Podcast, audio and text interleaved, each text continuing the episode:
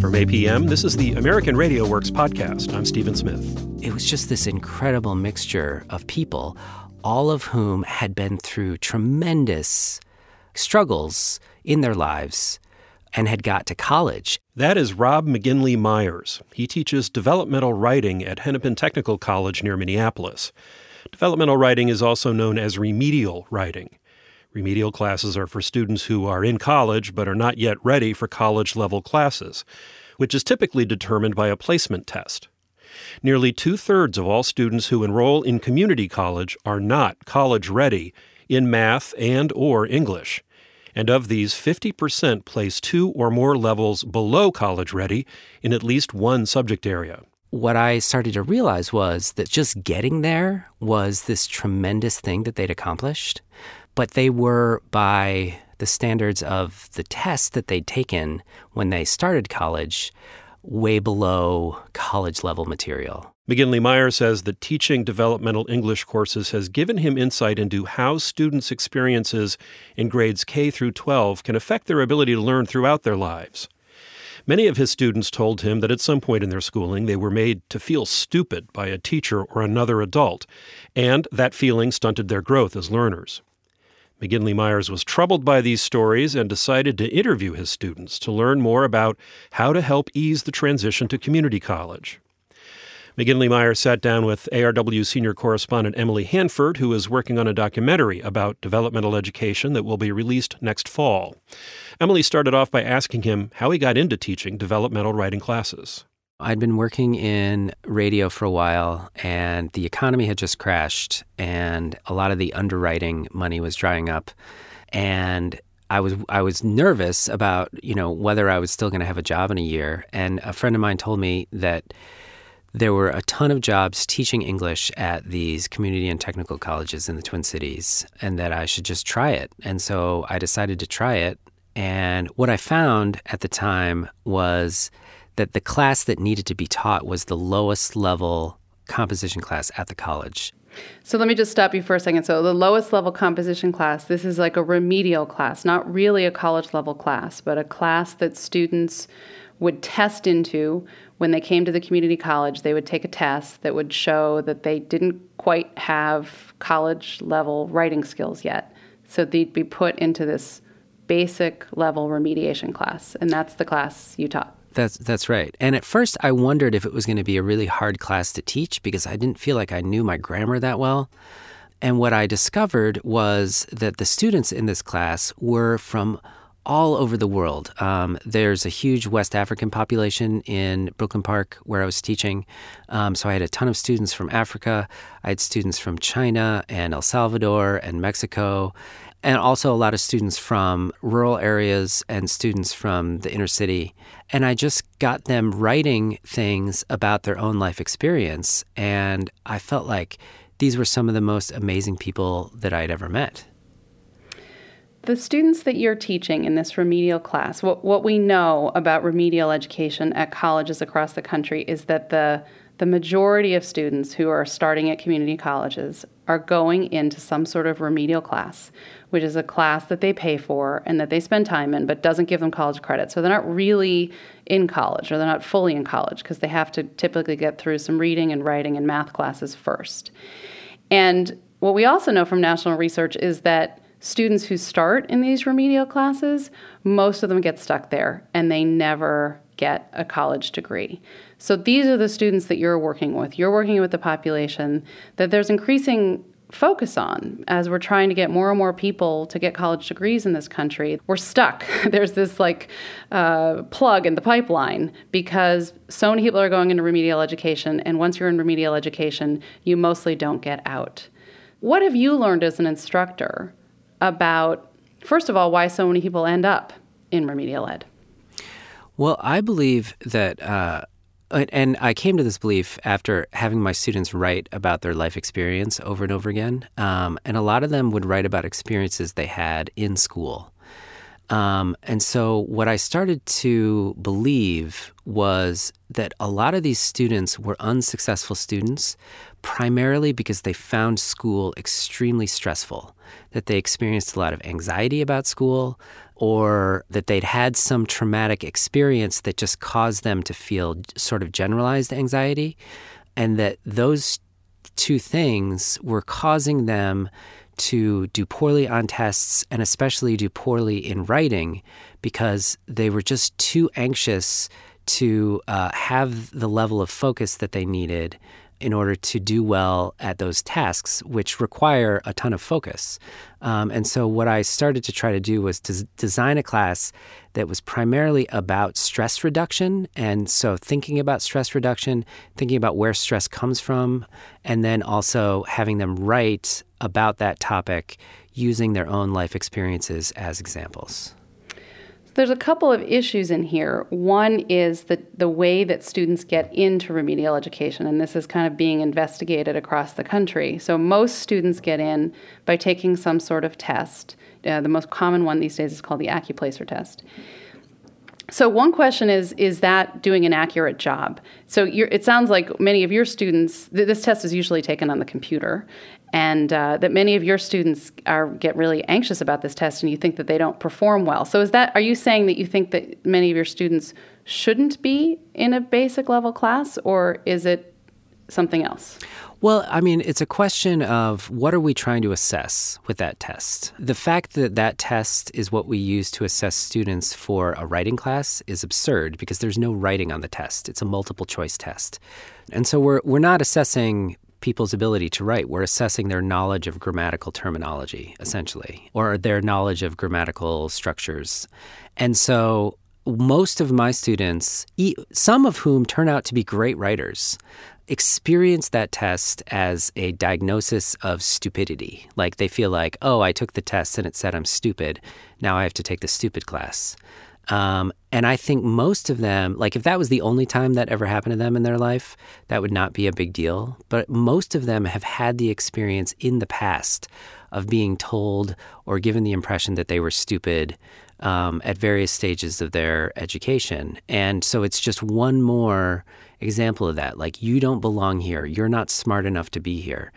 And like one of the things I've been teaching my students about is the difference between fixed mindset and growth mindset and all the research into that.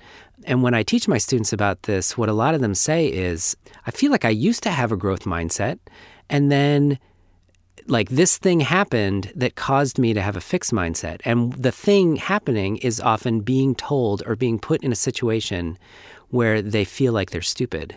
And and so and these these are experiences they had in school, K through 12. Exactly. For example, for a lot of them it's being labeled as uh, learning disabled or being removed from the, the classroom for various reasons. Um, so, like students who go through ESL in the high schools often experience that as like somewhat traumatic, like that they felt like they were treated as though they were stupid because they didn't speak English as well as the other students. Uh, I have students who have ADHD who, you know, were put on various medications because different medications had different side effects, and they felt like they were lab rats. Um, and then at school, you know, they were like pulled out of the classroom and put in, you know, a special ed class, which made them feel stupid. So I decided to start interviewing my students about these experiences because I want to be able to share their stories and uh, the the student whose story first really made an impact on me was this student named Ada, who uh, her family's from Laos. She's Hmong, and they came over to the Twin Cities during the Hmong migration after the Vietnam War. She was born in the United States and grew up here, but her mother didn't speak any English at all when she was growing up. And she went to a uh, grade school um, near Edina, which is kind of a nice suburb of Minneapolis and walked in the first day of kindergarten and was the only non white student in the class and just felt completely out of place. And she said the teacher asked her that day, Are you sure you're in the right class? And she took that to mean, like, I don't belong here. I don't belong here. And she's five years old. And then they, they did, you know, the classic kindergarten experiment where they put um, seeds in a cup of dirt um, and watch the seeds grow.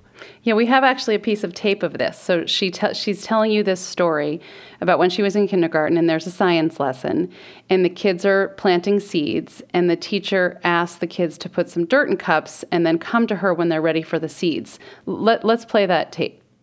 You know, I was like the first one done. I remember, you know, and um, but I was so scared. I was so scared that I didn't go up to her and ask her. You know, I wait. I kind of waited till everybody went. You know, and then after that I went. So I finally went to her and said, you know, you know, I'm I'm done. And she, she just told me to go sit down. She told me I already gave you the seeds. I'm like, no, you didn't. You know, and she go, just go sit down. So then I was like, I was kind of shocked when she said that. You know, so I'm like, okay, you know. So I sat my flower pot down with all the other all the other rest, right?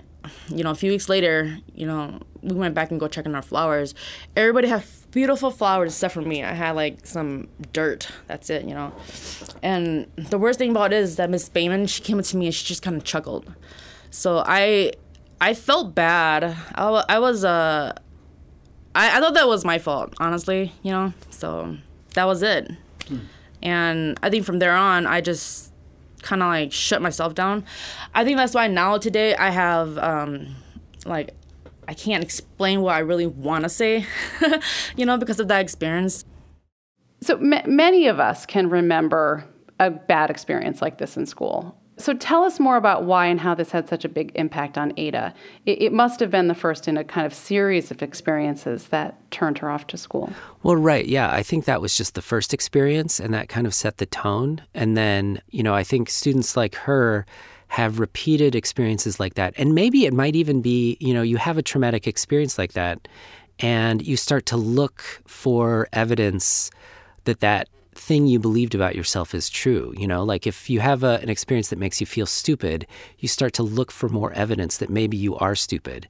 And it might become a self fulfilling prophecy. Um, I think students like Ada are in a way, like, I mean, they get to college and they're treated as though they're stupid, even though they have overcome tremendous anxiety just to be there. I think one of the important things that Ada talks about in her tape that we just heard is that after that experience with the kindergarten teacher, she shut down. She says, I shut myself down. And I think this is really important because I think what happens to some kids, a lot of kids in school, is that some things or series of things happen that shut them down. And then what starts to happen is they fail to acquire the kinds of skills that they need to get to the end of high school and be considered college ready. But this is a, an interesting dilemma because then they're coming to the college and they're taking a test and it's showing that they're not college ready and they really might not have the skills that one would need to succeed possibly in a philosophy 101 class or an economics 101 class.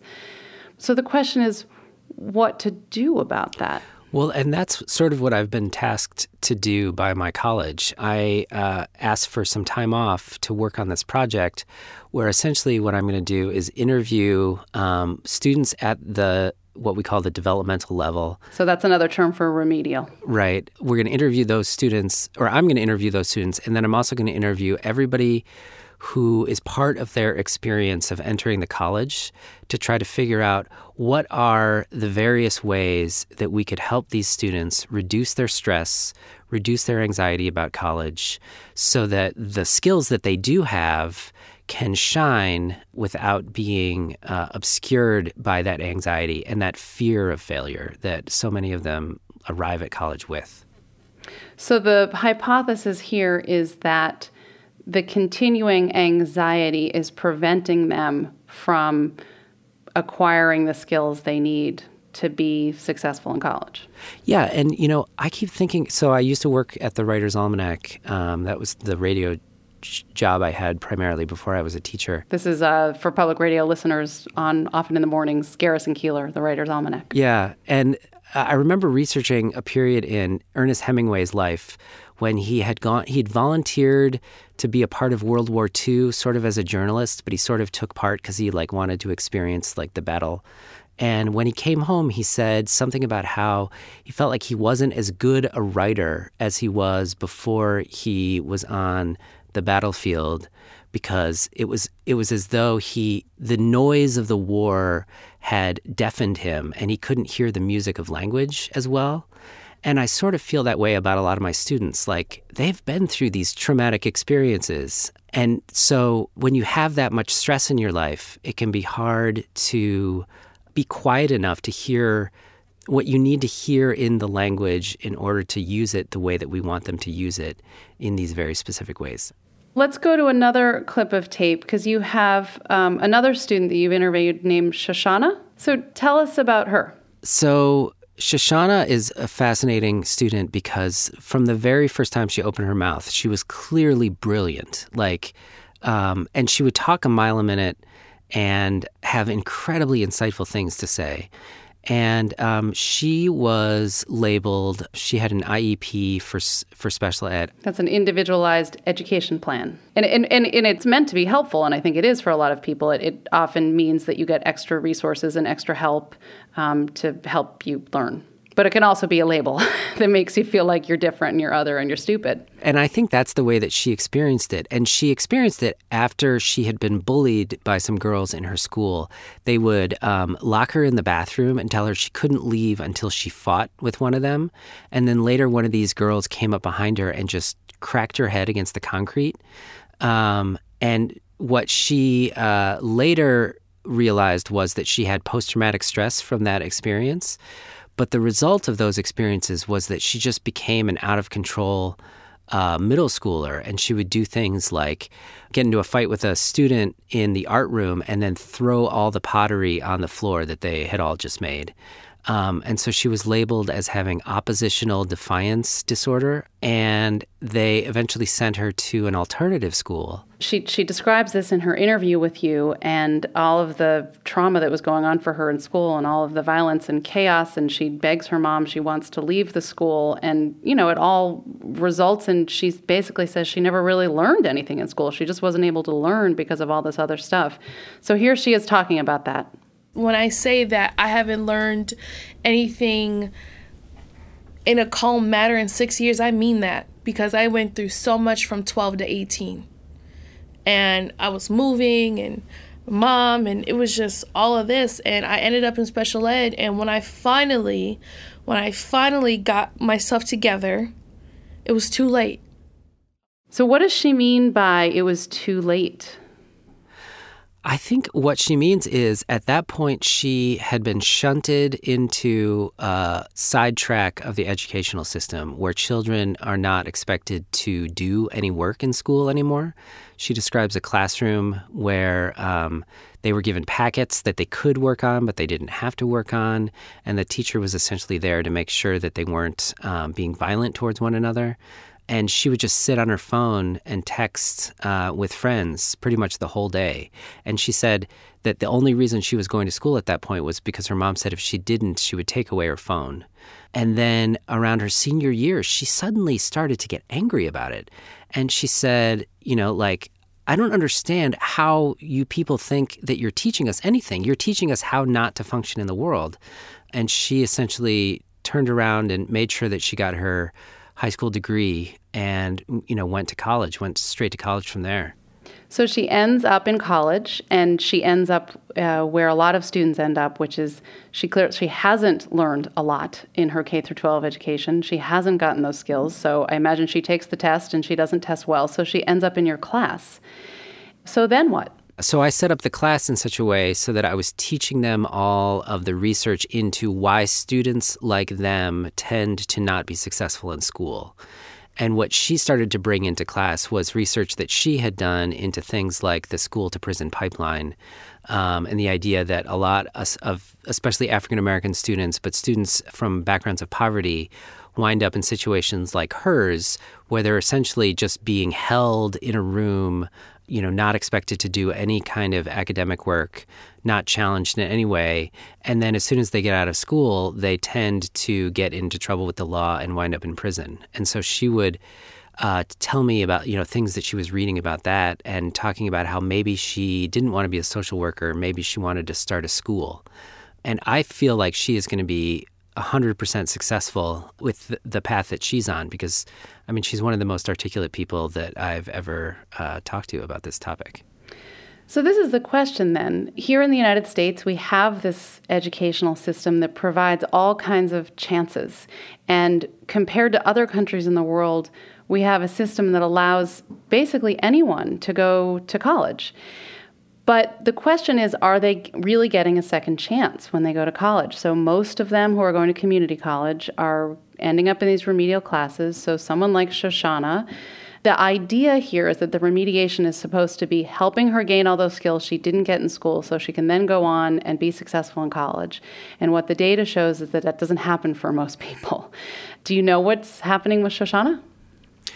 Um, no, I, I, mean, right at this moment, I don't know. I know that she was planning to take another semester of college. Um, but uh, the, actually, there's an important part of her story that I left out, which is what caused her to kind of have her wake up moment like, I want to actually do something with my life.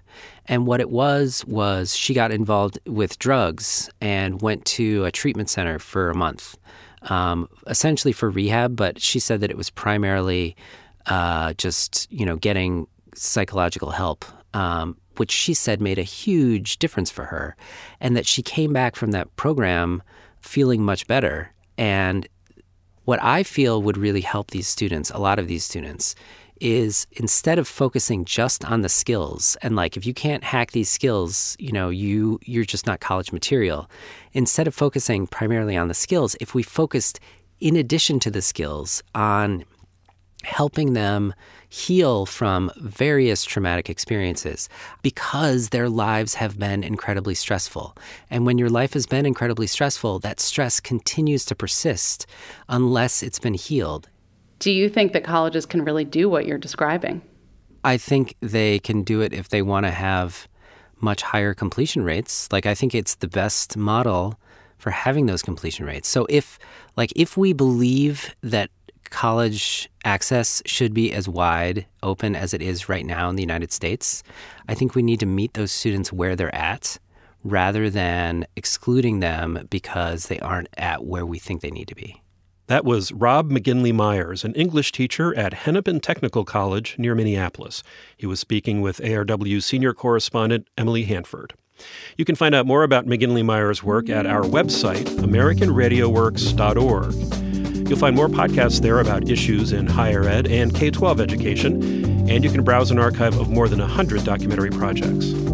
We'd also love to hear what this podcast made you think about and whether you might share it with others. Did it change your mind about remedial education? Let us know at AmericanRadioWorks.org. Click on the About page and scroll down to Share Your Impact Story. We are on Facebook at American.RadioWorks and on Twitter at AM RadioWorks. Support for American Radio Works comes from Lumina Foundation, the Spencer Foundation, and the Corporation for Public Broadcasting. I'm Stephen Smith. Thanks for listening. This is APM.